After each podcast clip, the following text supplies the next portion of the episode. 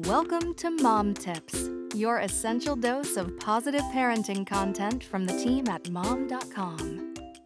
The debate over a potential connection between autism spectrum disorder and vaccinations has been a contentious one for parents, especially with outbreaks like the COVID 19 pandemic at the front of mind. As parents decide if their child will get new vaccines each year, they are still wondering if they can cause autism. The origins of this debate began with the Wakefield studies, which found that some children who received the MMR vaccine had developed autism. However, when the studies were analyzed further, it was discovered that they were so flawed that they were both retracted. Still, the public has remained skeptical, which is harmful since children who are not vaccinated against major viruses are at risk of experiencing life threatening illnesses that their bodies cannot fight off. More recently, it's been proven that there is no link between the influenza vaccine and autism.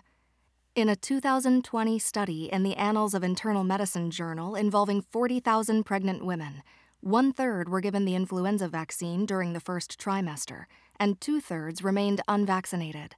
The results revealed that the vaccination did not increase the risk of autism, nor cause autism. Another study in the Journal of American Medicine examined 95,727 children with older siblings and discovered getting the MMR vaccine was not associated with an increased risk of developing autism, meaning there's no harmful association between the MMR vaccine and autism, regardless of family history.